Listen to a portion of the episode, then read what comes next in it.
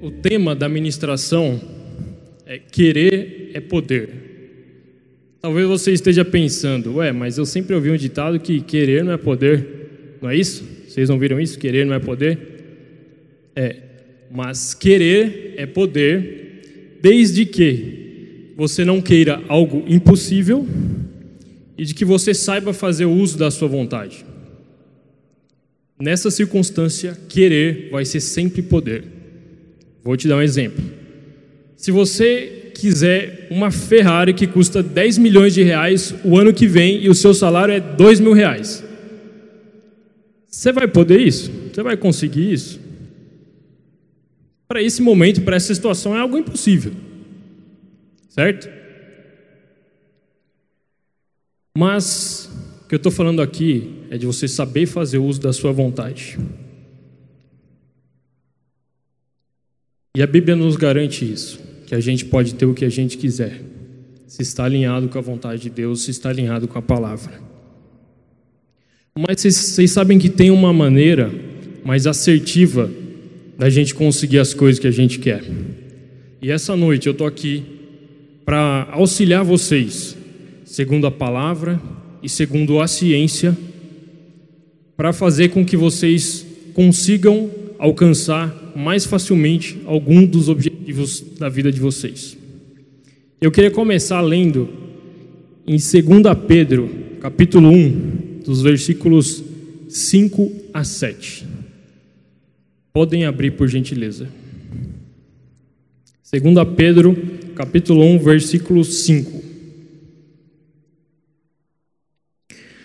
Vós também, pondo nisso, pondo nisso mesmo toda a diligência, acrescentai à vossa fé a virtude, e a virtude a ciência, e a ciência a temperança, e a temperança a paciência, e a paciência a piedade, e a, e a piedade a fraternidade, e a fraternidade o amor.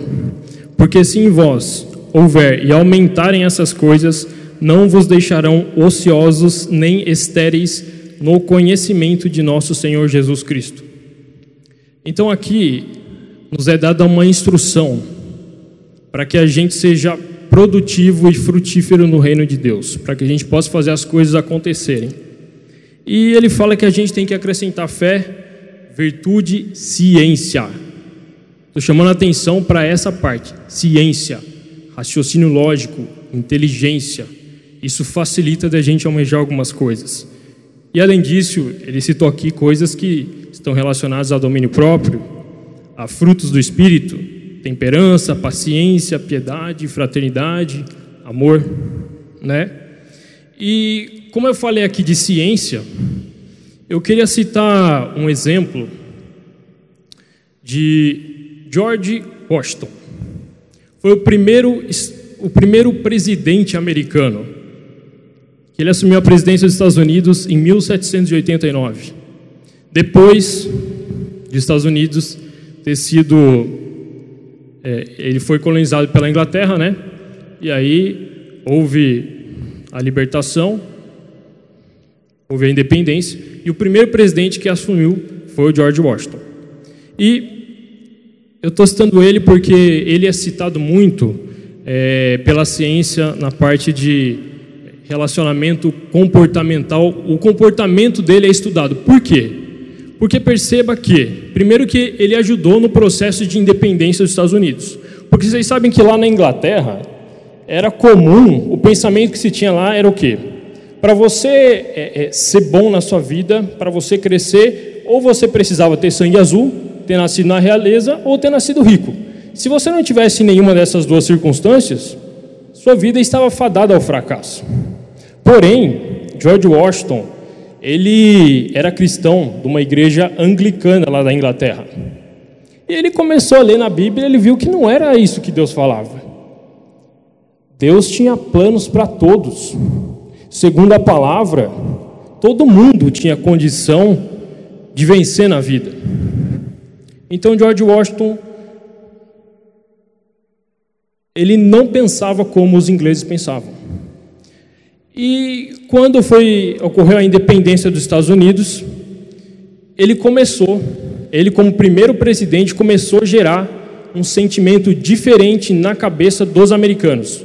Um sentimento que eles podem, nacionalista, um sentimento patriota, que eles eram capazes, sempre lembrando que Deus era com eles, que Deus podia fazer eles prosperarem.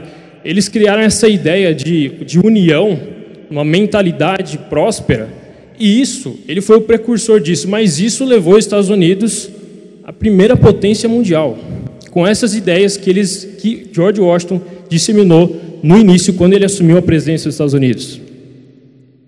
E aí eu queria ler para vocês um texto que mostra bastante o que, que George Washington fazia e por que ele, ele alcançou as coisas que ele alcançou. Perceba que curioso. Vocês sabem que isso aqui era um poema que ele tinha de cabeceira de cama e todos os dias ele lia esse poema. Olha o que diz o poema. Você tem tudo o que tiveram as grandes pessoas: dois braços, duas mãos, duas pernas, dois olhos e um cérebro para usar se você for sensato. Todos eles começaram com esse equipamento, portanto, comece pelo princípio e diga: Eu posso. Ei, diga aí: Eu posso. Amém. Observe os sábios e os grandes. Comem os alimentos em um prato comum, usam garfos e facas como todos nós amarram os sapatos com um cadarço semelhante aos nossos. O mundo os considera corajosos e valentes. Entretanto, você tem tudo o que eles tinham quando começaram. Você pode triunfar e tornar-se hábil, pode tornar-se ilustre. Se quiser, você tem braços, pernas e um cérebro para usar. E a pessoa que se alçou a grandes feitos começou a sua vida com nada mais do que você tem. Você é o obstáculo que precisa enfrentar. Você é quem tem de escolher seu lugar. Você tem que dizer para onde quer ir, quando deverá estudar para conhecer, conhecer a verdade. Deus o guiou para a vida, mas Ele deixa você decidir o que quer ser. A coragem deve se originar da alma. A pessoa tem de contribuir com a vontade de vencer. Por isso, reflita. Você nasceu com tudo que as grandes pessoas tinham. Com seu equipamento, eles começaram. Por isso, lembre-se: a maior distância a ser vencida entre a, cabe é entre a cabeça e o coração. Encha-se de coragem e diga: Eu posso. Mais uma vez, encham-se de coragem e digam: Eu posso. Vocês prestaram atenção que o equipamento que ele disse que as pessoas que triunfaram tinham era o quê? Dois braços, duas pernas e um cérebro para usar se você for sensato. Ei, dá uma conferida aí se você tem esse equipamento. Dá uma olhada aí nas suas pernas, se está funcionando legal. Você tem dois braços, sua cabeça. Tá todo mundo aí com esses equipamentos? Beleza. Quando um cara conhece Deus de verdade, ele sabe usar aquilo que ele tem, ainda que seja pouco, muito pouco comparado aos outros. Ele sabe usar aquilo. E propósito de Deus se cumpre na vida dele.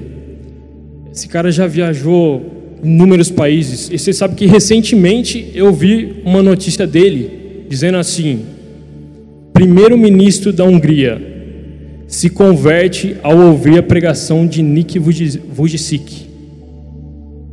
O cara está fazendo o presidente se, converter. E ele, não e ele não tem as ferramentas mais normais que a gente tem. Mas ele tem um coração disponível, ele tem gratidão, ele sabe usar aquilo que Deus deu para ele. E esse é um excelente exemplo para a gente se basear, para a gente estar tá lembrando e a gente saber ser grato por tudo que a gente tem e a gente saber começar. Porque vocês sabem que Deus, quando fez eu e você, quando fez todos nós, colocou um sonho e colocou um propósito na vida de cada um de vocês, de cada um de nós. Mas às vezes a gente passa a nossa vida e vive ela com distrações e quer muitas coisas, mas não toma iniciativa. E Deus colocou coisas para a gente realizar. E o tempo vai passando e a gente se distrai com isso, com aquilo. E quantas pessoas morrem e não, não cumpriram o seu propósito?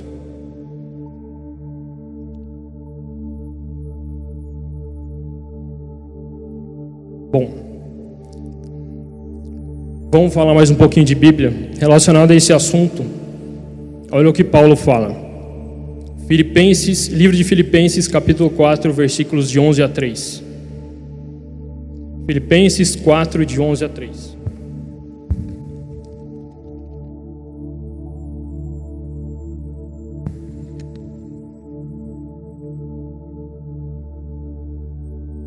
Sei o que é passar necessidade e sei o que é ter fartura. Aprendi o segredo de viver contente em toda e qualquer situação, seja bem alimentado, seja com fome, tendo muito ou passando necessidade. Tudo posso naquele que me fortalece. Ei, meu irmão, você pode tudo em Deus. Quem te fortalece é Deus. Você pode tudo em Deus.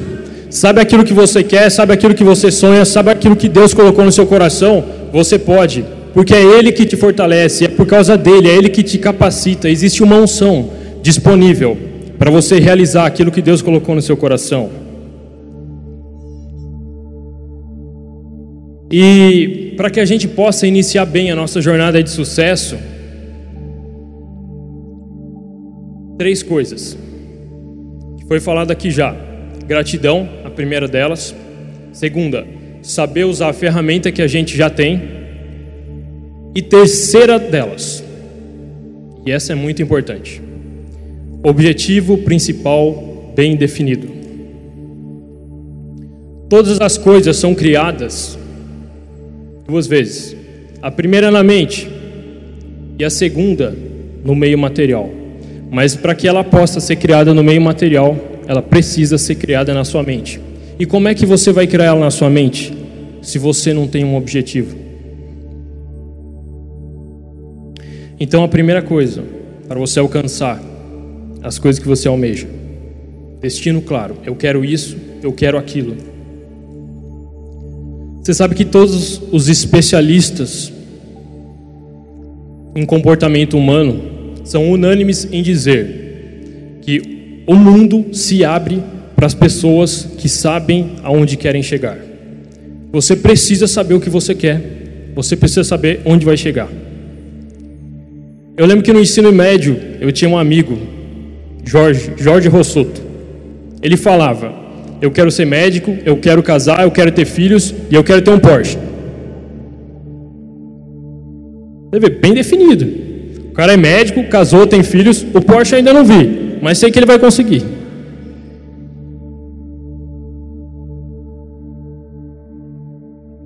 Sabia que é melhor você estar parado, olhando para a direção certa, do que você estar correndo na direção errada? Agora, sabia que o melhor mesmo é você estar tá correndo para a direção certa? Mas se você não tem um objetivo, você nem sabe para onde você vai correr.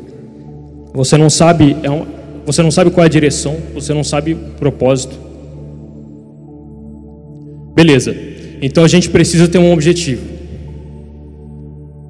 Nós já vamos falar mais disso. Agora, depois que você tem um objetivo claro, bem definido, você precisa elaborar um plano execuível para alcançar o seu objetivo. Plano execuível.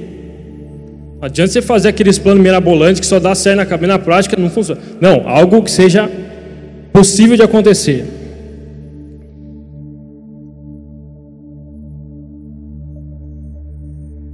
Então a gente precisa ter metas e sonhos e precisa planejar como é que a gente vai realizar. E aí, eu queria dizer para você: alguém sabe aqui qual é a diferença entre uma meta de vida e um sonho? Alguém aqui sabe? Diferença entre meta de vida e sonho? Então eu vou dizer para vocês: uma meta de vida, quem se beneficia é você, a sua família, e ótimo, a gente tem que ter muitas metas de vida mesmo, como eu citei o caso do meu amigo. Agora, um sonho, falando segundo a palavra. Um sonho, quem se beneficia não é você, não é só você. Muitas pessoas se beneficiam quando ele se realiza. Para que ele se realize, precisa da intervenção divina e quem colocou ele no seu coração foi Deus. Então, essa é a grande diferença entre sonho e meta. Um homem com um sonho pode mudar uma geração. E eu vou dar um exemplo para que fique bem claro para você entender o que é um sonho. O pastor e ativista político Martin Luther King Jr. Todo mundo aqui já ouviu falar, né? Ele viveu nos Estados Unidos e ele lutou por uma causa. E tem um, um dia da vida dele que foi icônico, onde ele falou para milhares de pessoas. E o tema do que ele falou era I have a dream, eu tenho um sonho. E o sonho dele era que negros e brancos pudessem coabitar em equidade um respeitando o outro e com harmonia. Esse era o sonho dele. Deus colocou no coração dele. Esse era um objetivo que ele queria alcançar na vida dele. E a gente sabe que ele acabou sendo assassinado, mas esse sonho que ele tinha se cumpriu. Porque ele foi atrás. Depois desse dia que ele falou para milhares de pessoas a Constituição americana foi mudada e garantiu direitos iguais para negros e brancos. E hoje, por causa do sonho dele, uma geração toda é beneficiada. Então, isso aqui foi para Martin Luther King, mas para mim, para você. O que, que Deus colocou de sonho no seu coração? Eu não sei. Mas você sabe, mas Deus sabe. Talvez você ainda não saiba, não tem problema nenhum. Agora saiba de uma coisa: Deus criou você e colocou um sonho no seu coração. E se você não sabe, existem maneiras de você descobrir. Você pode orar a respeito, e você vai descobrir. Deus pode falar com você. Sabe, às vezes a gente vê algumas coisas e arde no nosso coração um desejo de fazer ardente, uma coisa que você não sabe explicar. Mas isso é um grande indicativo que é um sonho que Deus colocou no seu coração. Vou te dar um exemplo que é comigo mesmo. Eu vi aqui, quando eu cheguei nessa igreja em 2014, um rapaz saxofonista, Ilquias Alves. Eu vi ele tocando saxofone nos hospitais para doentes em fase terminal e tal. Rapaz, a primeira vez que eu vi aquilo, me brotou um desejo no coração de fazer isso. Eu acredito que foi isso, foi um sonho que Deus colocou no meu coração. E eu preciso correr atrás disso, porque eu sei que é vontade de Deus que eu faça isso, porque me deu uma ardência de querer fazer essa coisa. Ainda não fiz, inclusive estou relaxado nessa área e é uma das áreas que eu preciso me empenhar mais na minha vida, porque é um sonho que eu sei que Deus colocou. E na sua vida, o que, que você sabe que Deus já colocou e ainda você não tem corrido atrás?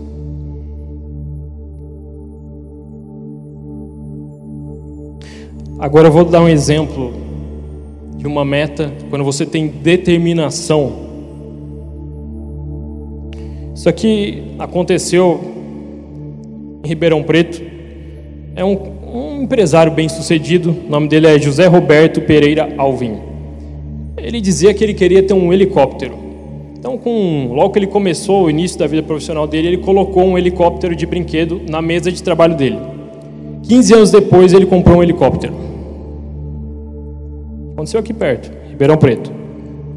Mas olha só, quando a gente tem metas, quando a gente tem objetivos bem traçados, é possível de se fazer. Também não quero ficar muito, falando muito de ciência, eu preciso ir para a Bíblia um pouco. Vocês não falam que eu estou só falando de ciência aqui, vamos abrir mais uma vez a Bíblia. Provérbios 21, 5. Livro de Provérbios, capítulo 21, versículo 5.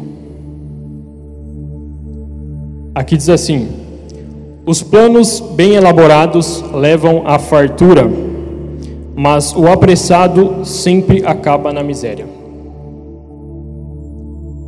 Planos bem elaborados, se você planeja bem, se você elabora um plano, vai te levar à fartura, à abundância, à abastância. Mas se você é apressado e faz as coisas sem planejar, você vai acabar na miséria. Jeremias 29, 11. Olha aqui o que Deus fala para gente. Porque eu bem sei os planos que tenho a vosso respeito, diz o Senhor, planos de paz e não de mal, para vos dar o fim que esperais. Mais uma vez, Deus fala que tem planos para nós, planos de paz, de bem e, e não de mal. Agora, se a gente não for atrás disso, embora Ele tenha planos para nós, pode ser que a gente tenha uma vida infrutífera. Agora, eu queria incentivar vocês a começarem a aplicar essas coisas que eu estou falando. E sabe como?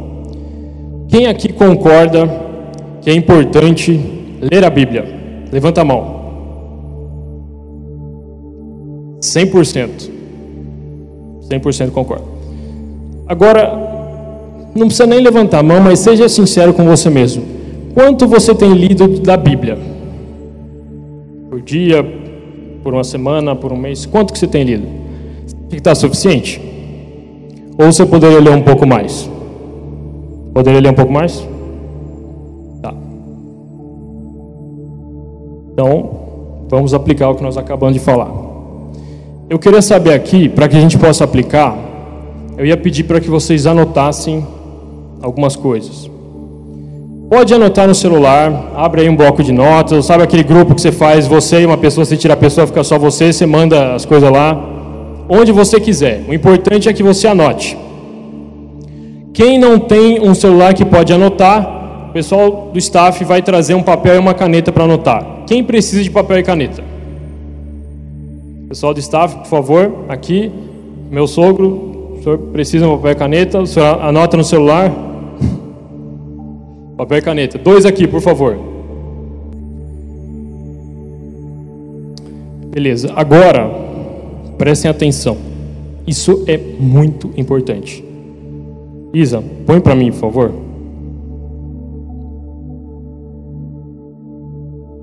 Não sei se está todo mundo conseguindo enxergar lá. Mas olha só. Probabilidade de você atingir os seus objetivos. Um, se você ouvir uma boa ideia, tem 10% de chance de você atingir os seus objetivos relacionados a essa ideia. Se você decidir adotar essa ideia, então já aumenta para 25% de chance de dar certo.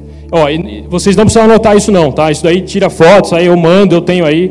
É para você anotar outra coisa por enquanto, mas presta atenção nisso. Se você ouviu a ideia, adotou a ideia e decide quando você vai realizar ela, então a chance para dar certo 40%.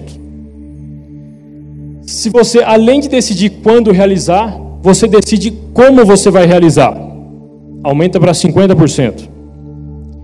E se você se comprometer com outros, aumenta para 65% a chance de você realizar aquilo.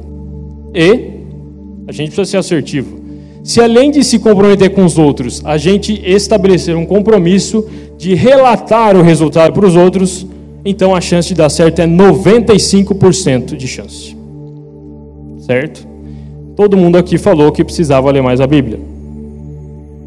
Então vamos fazer o seguinte: isso aqui é para dar um exemplo para vocês.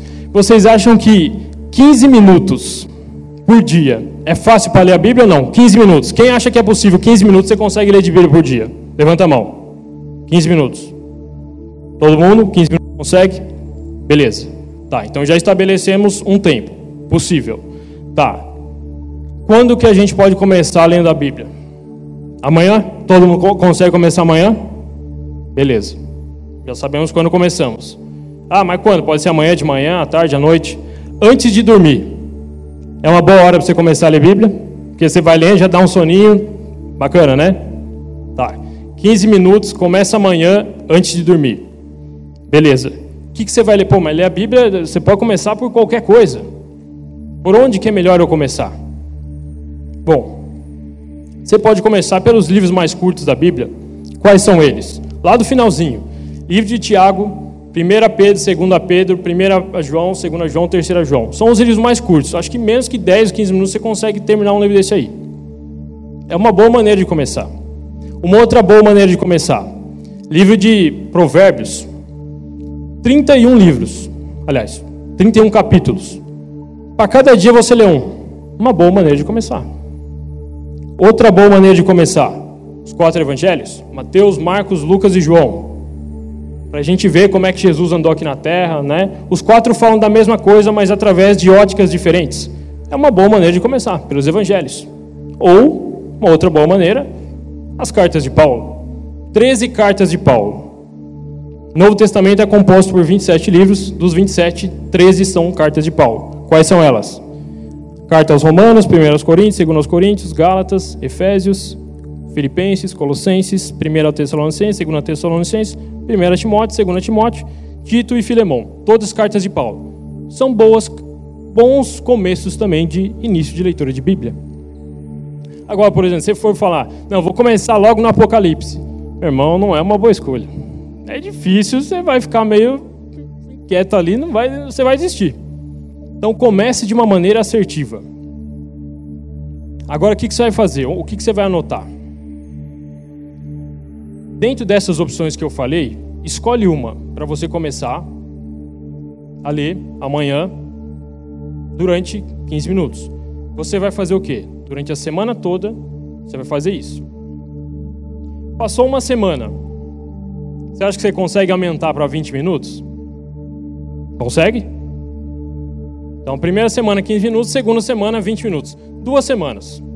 Agora, para que seja assertivo o negócio, a gente precisa fazer o quê? Ah, já tirou dali. Relatar o resultado para alguém. Então, o que, que nós vamos fazer? Pode ser para alguém que está do seu lado.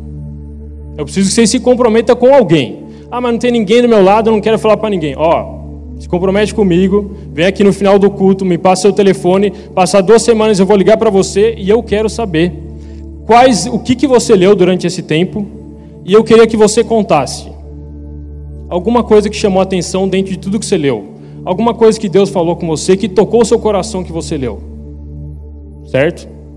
Todo mundo entendeu bem? Duas semanas, vocês vão relatar para alguém algo que chamou atenção para você dentro do que você leu e você vai relatar tudo que você leu. Ah, eu consegui ler o esses livros mais curtos aí, de Tiago, Pedro e João. Beleza, você fala. Ah, não, eu li Provérbios inteiro. Beleza. O que você leu, você relata. Certo?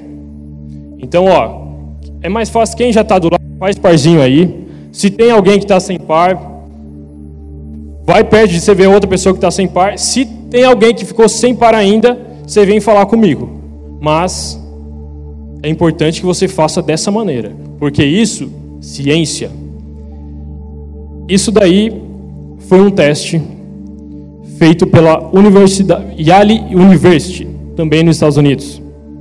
Então, é uma metodologia científica do que funciona para a gente ser assertivo nos nossos objetivos e metas, certo? Então, vocês vão fazer isso com a Bíblia, que é uma coisa que todo mundo sabe que é importante e que a gente precisa se dedicar mais. Legal. Aí vocês vão me contar, ou contar para seus colegas, se deu certo ou não. Certo? Beleza. Legal. Agora, eu queria que você pensasse nos sonhos que Deus colocou no seu coração. Sabe aquilo que faz tempo que Deus vem falando, que você precisa fazer, que você já sentiu aquela vontade, falando, eu preciso fazer isso, mas ainda não fez? Escreve aí. Anota aí aquilo que você sabe que foi Deus que colocou no seu coração.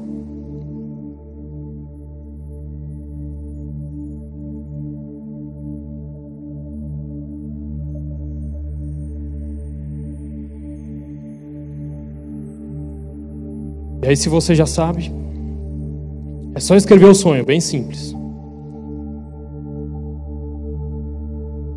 E aí você pode escrever na sequência o que você vai fazer para correr atrás desse sonho que Deus colocou. Escreve aí. Uma coisa simples, um passo simples. Não, escreve, não escreva nada complicado, não. Porque se você colocar metas longas que demoram muito, às vezes fica difícil de você alcançar ela e você desanima. Então, uma meta simples, que seja fácil de você começar, mas escreve.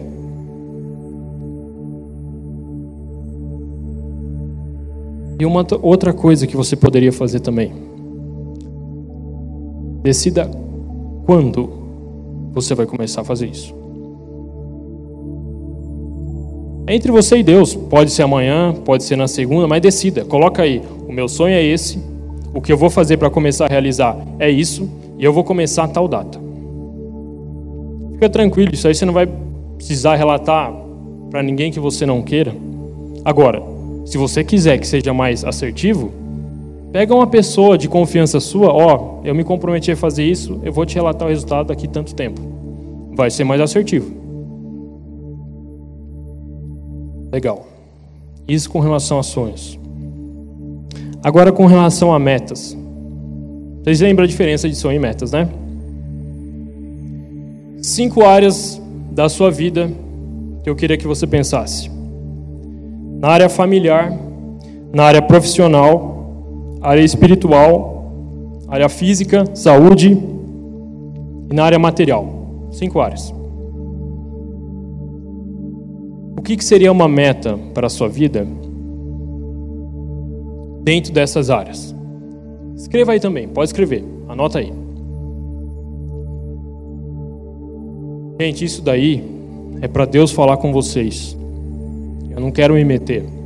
Mas para cada uma das áreas, eu vou dando algumas sugestões. E se alguma dessas couber para você, escreva aí. Dentro da área familiar, talvez a gente precise perdoar alguém, talvez a gente precise valorizar mais alguém da nossa família, talvez a gente precisa tratar algum familiar de uma maneira melhor dá mais honra, ama mais. Você sabe o que você precisa dentro da sua área familiar. E o que eu queria que fosse compromisso de vocês aqui, primeiro do sonho, depois de uma meta na sua vida. Não precisa ser uma meta só. Agora, isso funciona para todas. Se você escrever, quiser escrever várias, escreva quantas você quiser. Mas lembre que para que o negócio seja assertivo, os princípios são aqueles, você tem que seguir aquilo. Metas plausíveis, a curto prazo que você possa ir verificando se está dando certo. Então, se você começa primeiro com uma, deu certo, opa, vou estabelecer para outra agora. Na área profissional, o que, que você tem ansiado para a sua vida profissional? Você ainda não é formado, está fazendo uma faculdade, você quer terminar a faculdade, fazer uma especialização, talvez fazer um MBA, ou você quer fazer um curso, ou dentro da empresa que você já trabalha, você almeja uma posição maior lá. Dentro da área profissional, o que, que você deseja? Aonde você quer chegar? Você já sabe, escreva aí.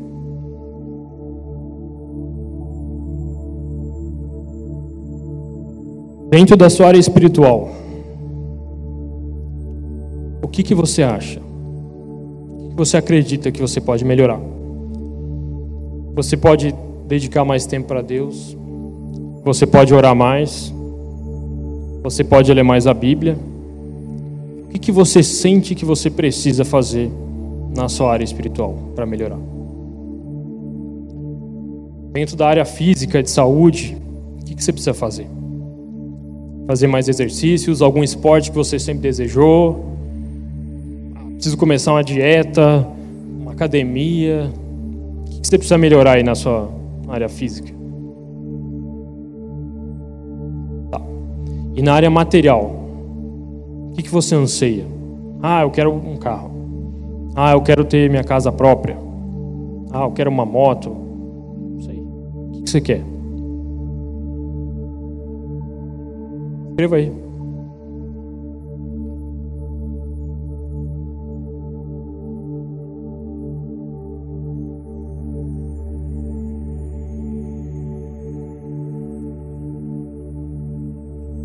E aí você pode, com calma, na sua casa, traçar metas, traçar estratégias, aliás, para que você alcance cada uma dessas metas. Mas faça assim, ó, uma estratégia por vez. Eu alcancei aquela, aí você vai para outra. Agora minha meta é essa outra. A gente precisa ser assertivo, uma de cada vez. A gente quer tudo e não consegue dar conta de nada. Uma de cada vez a gente consegue. Agora, use esse método que eu falei da probabilidade de você atingir seus objetivos, que é um método cientificamente comprovado, uma metodologia científica para que você seja assertivo. Nós vamos experimentar isso aí com a questão da Bíblia. E aí vocês vão ver se vai dar certo ou não. E se der certo para vocês isso, Vocês vão ver que vocês conseguiram ler, que vocês tiveram resultados, vocês vão contar o que, que vocês sentiram de tudo, o que, que vocês aprenderam disso daí. Aí, opa, o negócio funciona mesmo. Isso aí me fez ler, me fez contar, pô, legal, então deixa eu começar a aplicar na minha vida, que tem várias outras áreas que eu preciso melhorar, vou fazer dessa maneira que o negócio funciona. E aí uma, uma dica. Para cada uma das suas metas e sonhos que você estabeleceu, você lembra o que está em Provérbios 16, 3. Pode anotar aí também. Livro de Provérbios, capítulo 16, versículo 3. Aqui diz assim: Consagre ao Senhor tudo o que você faz, e os seus planos serão bem-sucedidos. Então você estabelece a meta, você coloca no papel, você decide, você cria a estratégia e você consagra a Deus. Pai, obrigado, porque eu vou cumprir essa meta. Eu vou cumprir esse sonho. Esse sonho nasceu no seu coração. E eis-me aqui. Eu vou ser diligente com isso, eu consagro ao Senhor essa meta, esse sonho. E eu creio que eu posso realizar.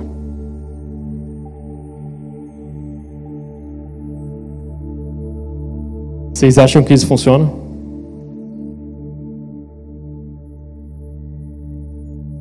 E agora eu queria dizer algo que está na palavra também, que é importante que a gente siga, porque vai potencializar o sucesso de alcançarmos nossos objetivos. Livro de 2 Timóteo, capítulo 2, versículos de 21 a 24. 2 Timóteo capítulo 2, versículos de 21 a 24. Aqui diz assim: Se você ficar afastado do pecado, o que é pecado? Vícios, vícios é um exemplo de pecado. Ah, vício em quê? Bebedeira, pornografia, jogo, maledicências, mentiras. Pecado. Você sabe o que é pecado? A gente sabe aquilo que Deus não gosta. Se você se afastar do pecado, será como uma dessas vasilhas feitas do mais puro ouro, a melhor da casa, de tal maneira que o próprio Cristo poderá usá-lo para toda boa obra. Se afasta do pecado, você se prepara para que Deus te use para toda boa obra. Fuja dos pensamentos impuros da mocidade e aproxime-se de qualquer coisa que o leve a querer fazer o bem. Tenha fé, amor e paz e sinta prazer na companhia daqueles que amam o Senhor e têm coração puro. Eu digo novamente: não se deixe envolver em discussões tolas que só perturbam as pessoas e acabam em brigas. O servo do Senhor não deve ser dado a discussões e brigas. Deve ser amável para com todos e um mestre paciente. Aqui duas dicas importantes são dadas. Ó, o que, que nós temos, o que, que nós não devemos fazer para potencializar o nosso sucesso e o que nós devemos fazer para potencializar o nosso sucesso. Então, ó, o que eu não posso? Esquece os vícios, pecado, esquece. Você se livrando disso, você está pronto para toda boa obra de Deus. E aí você tem fé, amor, paz. Sabe aquela discussão desnecessária que você não, não te leva a nada? Evita, evita a briga. Porque para que Deus possa te usar, você tem que ser como um mestre paciente. E agora eu queria pedir pessoal do louvor, louvor subir. Já estou partindo para encerrar.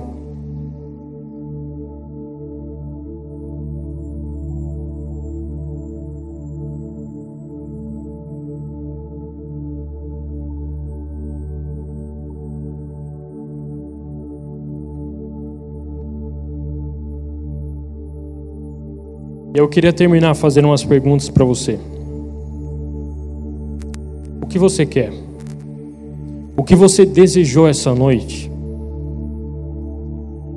Vocês sabem que sem Deus tem coisas que a gente não pode fazer. Mas com Deus a gente pode tudo naquelas condições que nós conversamos. Ei, meu irmão, deixa eu te dizer, para de achar que você não pode. Sabe aquela vergonha que você tem? Tira a vergonha de você. Deus não te deu espírito de vergonha. Deus te deu espírito de ousadia e de intrepidez. Deus te deu coragem. Pare de achar que você é incapaz. Quem te disse isso? Quem te disse que você não pode? Quem te disse que você não é? Quem te disse que você não tem força? Quem te disse que você não pode fazer? Quem te disse que você não pode chegar lá? Quem te disse? Meu irmão, isso é mentira. É mentira do diabo para parar a sua vida. Você sabe por quê?